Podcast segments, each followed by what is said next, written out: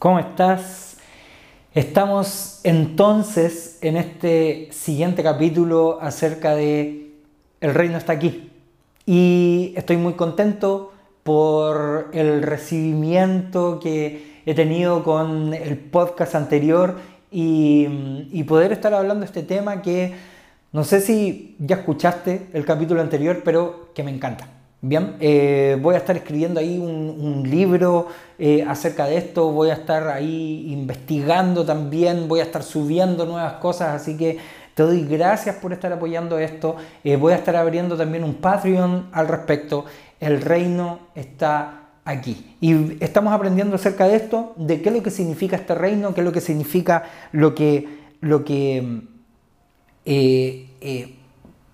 realmente podemos aprender acerca de esto, cómo esto nos beneficia, cómo esto beneficia al mundo, cómo esto cambia también la forma de pensar y cómo también vamos a ir analizando las diferentes formas de ver el reino porque eh, hay teólogos de repente que lo piensan de una manera diferente, o que lo ven de una manera diferente, o que lo creen de una manera diferente y que van eh, eh, a lo mejor poniendo más de, más de sí versus a lo que la Biblia nos sigue enseñando con respecto a esto y que eh, podemos ver en este reino. ¿okay? Hay teologías de reino, pero estas teologías de reino muchas veces son diversas y no solo un tipo o una forma en cómo nosotros podemos entenderlo. Así que te doy la bienvenida, te doy gracias por haber escuchado el podcast anterior, pero también te doy gracias por estar escuchando ahora este nuevo episodio. Bien, así que hoy día, recuerda que la vez pasada estuvimos hablando un poco, si es que no sabes, puedes ir al episodio anterior y estuve hablando un poco acerca de por qué el nombre de, este podcast, pero claramente tiene que ver con el tema de lo que estamos hablando, que tiene que ver con el reino. Así que, ¿qué mejor que seguir hablando acerca del reino, pero hablar acerca de lo que significa en base? Y claramente un reino tiene que tener un rey, ¿bien? O a lo mejor estás en Inglaterra, no lo sé. qué bien por ti. Y si estás en Inglaterra, podrás entender un poco acerca de qué significa tener un reinado, un reino o tener reyes. Bueno, em, no somos tan antiguos para poder haber vivido en esa época, pero hoy en día existen también reinados y reyes. Y no es algo muy típico a lo mejor por estos lugares del mundo, eh, aunque sí llegaron mm, eh, personas importantes a estos lugares, enviados por otros reyes de Europa, qué sé yo, cómo se descubrió esta tierra más antigua, por decirlo así. Y, mm, eh, pero por lo general no conocemos mucho este lenguaje. ¿Qué significa esto de, tener un reino y tener un rey? ¿Y quién es este rey de este reino? Pero este reino al final no se ve porque es un rey eh, que no es de aquí, pero tampoco el reino es de acá. Entonces, ¿cómo lo vemos? ¿Cómo lo reconocemos? ¿Qué sabemos? Y nos hacemos esta pregunta que en el primer episodio estuvimos viendo de los fariseos, donde dicen, ¿cuándo dices tú que va a venir este reino? Y él dice, pero ustedes no saben que el reino ya está aquí. La verdad es que el reino está aquí y está entre nosotros y ese es Jesucristo, por medio del Espíritu Santo haciendo su trabajo. Esa es la manera simple de poder entenderlo. Y claramente esto nos lleva a la cruz, nos lleva al Evangelio, nos lleva también a entender todo este tener este enfoque un poco acerca del reino. Pero mira, eh, creo que leamos un texto, si es que tienes tu Biblia ahí, que es de Juan capítulo 8. Recuerda que el objetivo de estos podcasts es poder aprender acerca de esto, es poder aprender acerca del reino, pero siempre enfocándonos en lo que la Biblia nos enseña y especialmente su rey, porque qué mejor que Jesucristo nos enseñe acerca del reino y, y que nos enseñe acerca de esto. Entonces, mira lo que dice Em, Juan 8, desde el 52 al 59, creo que lo leamos juntos, y que dice lo siguiente, ahora estamos convencidos de que está poseído por un demonio, dijo la gente, y esto es lo que nos importa. Este es el punto que nos importa desde el versículo 52. Dice, hasta Abraham y los profetas murieron, pero tú dices, el que obedezca mi enseñanza nunca morirá. ¿Acaso eres más importante que nuestro padre Abraham? Él murió, igual que los profetas. ¿Tú quién crees que eres? Primera pregunta, ¿quién tú crees que es Jesucristo? Esto es muy importante hacerse antes de poder enfocarnos en el reino. ¿quién es Jesucristo? ¿Quién crees tú que es Jesucristo? ¿Quién creo yo que es Jesucristo? Para mí es solo una idea, un líder espiritual. ¿Quién es Jesucristo? Entonces, aquí los fariseos preguntan, ¿tú quién te crees que eres? O sea, no solo lo que dices que ya eres, que eres el camino, la verdad y la vida, o sea, por algo los líderes religiosos de ese tiempo se rasgaban las ropas porque no podían creer lo que estaban escuchando, ni mucho menos llegar a tal grado de no solo decirse hijo de Dios, sino que el de tener la osadía de decir yo mismo soy todo lo que necesita, yo mismo soy Dios, yo soy el camino, la verdad y la vida. Entonces, cuando ellos preguntan esto, ¿quién te crees que eres? ¿Te has encontrado a lo mejor alguna vez como cristiano con esta pregunta tan ácida de quién te crees que eres con, respecto a lo que estás hablando, diciendo, creyendo? Eh, eh, ¿Por qué no sigues este tipo de ideologías o por qué no hablas de esta manera? Mm, es bueno siempre preguntarse quién creo yo que es Jesucristo para poder saber qué significa el reino.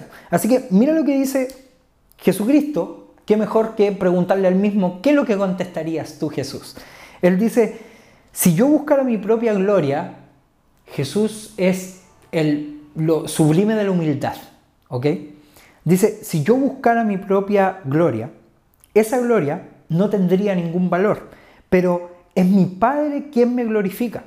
Ustedes dicen, Él es nuestro Dios, pero ni siquiera lo conocen. Yo sí lo conozco, y si dijera lo contrario sería tan mentiroso como ustedes, pero lo conozco y lo obedezco. Aquí está el punto álgido de esta conversación o de esta respuesta. Pero lo conozco y lo obedezco. No lo conozco y tal vez lo obedezca, o lo conozco y alguna vez lo obedeceré, o lo conozco y digo lo que Él me dice, pero a veces no. Lo conozco y lo obedezco. Punto número uno que tenemos que tener en cuenta es que Jesús es el rey a quien tenemos que obedecer. Vamos a ver, él no está hablando del mismo, él está hablando de Dios Padre, pero vamos a entender después por qué nosotros tenemos que obedecer a Jesús y no solo conocerlo. Es fácil conocerlo, es simple conocerlo, es lógico también poder conocerlo. Pero vamos a entender eso más adelante. Dice, pero lo conozco y lo obedezco. 56 dice, Abraham, el padre de ustedes, se alegró mientras esperaba con ansias mi venida. La vio y se llenó de alegría. ¿La vio? A ver, Abraham también murió. ¿Cómo eso que la vio?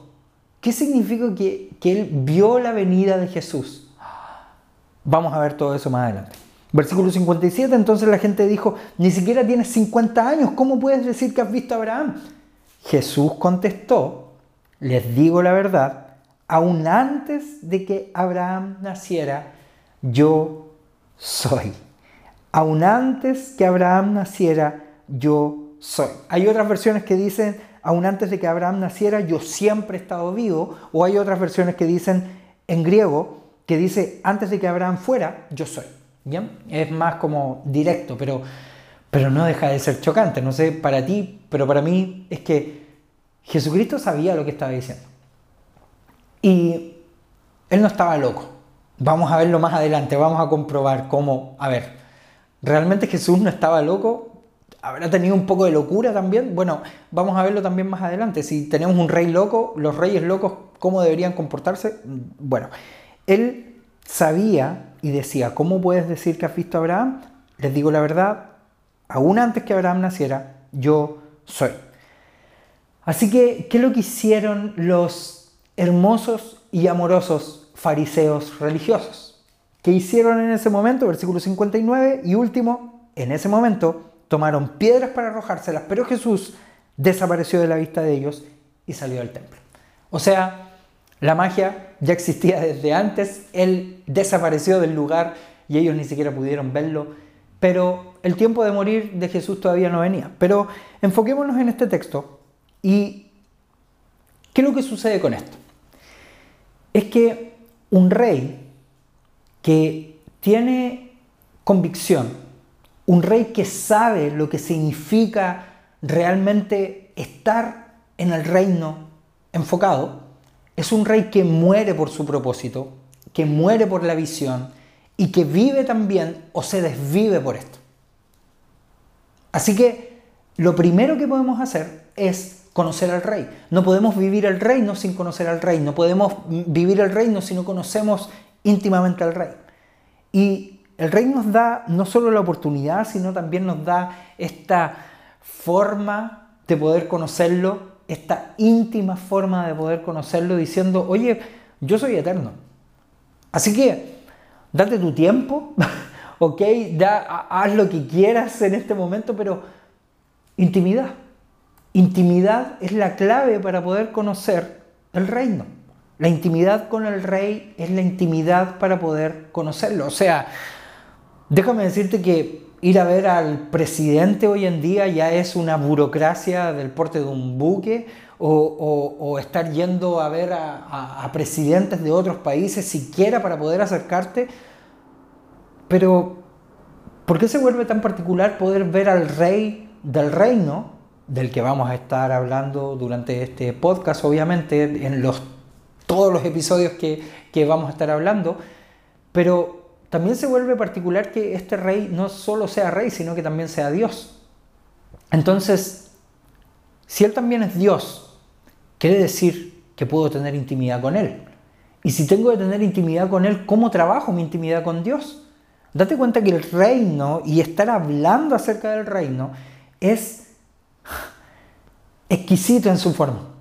Porque no solo es la forma en cómo nosotros lo vemos e experimentamos, sino cómo realmente podemos sacar provecho del reino de Dios. O sea, esto es lo que nos ofrece Jesús. Él no solo dice, ven, acércate a mí, ten una relación conmigo, sino que también aprovecha lo que el reino está haciendo y lo que yo estoy haciendo por medio del reino para que puedas sacar el provecho de esto. O sea, milagros están sucediendo, gente está resucitando, eh, personas están eh, cambiando sus vidas porque, porque el reino está aquí. Entonces, ¿Cómo vemos esta forma? ¿Cómo analizamos esta forma del reino? ¿Cómo realmente lo vemos? ¿Es bueno verlo solo teológicamente? ¿O experimentarlo diariamente? ¿Cómo una madre con cinco hijos soltera puede experimentar el reino? ¿Cómo un drogadicto que está en las calles hoy en día puede experimentar el reino? ¿De qué manera alguien que sea a lo mejor, eh, eh, eh, porque sabemos que el ser extrovertido ya está pasado de moda. Eh, ¿Cómo alguien, por ejemplo, que está sufriendo eh, internamente o que tiene depresión o que tiene problemas de salud mental puede beneficiarse del reino?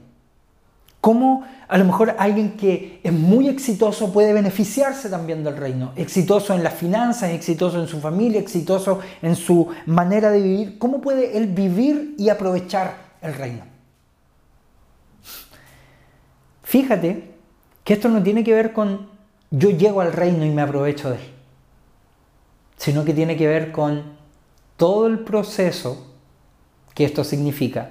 Y lo primero que hacemos es intimidad.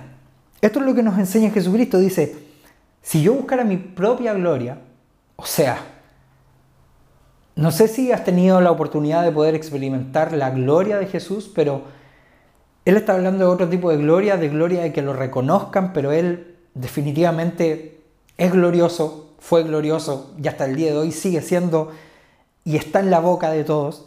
Si yo buscara mi propia gloria, esa gloria no tendría ningún valor. ¿Por qué? Porque es la búsqueda de Él mismo sobre su gloria. Es lo mismo que sucede con nosotros. ¿Qué sacamos nosotros con estar buscando algo que sea glorioso para nosotros mismos? Nada. Dicen, no tendría ningún valor, pero es mi Padre quien me glorifica. Él es el que me lleva a este lugar. Él es el que me lleva al reino a donde yo debería estar y donde tengo que estar.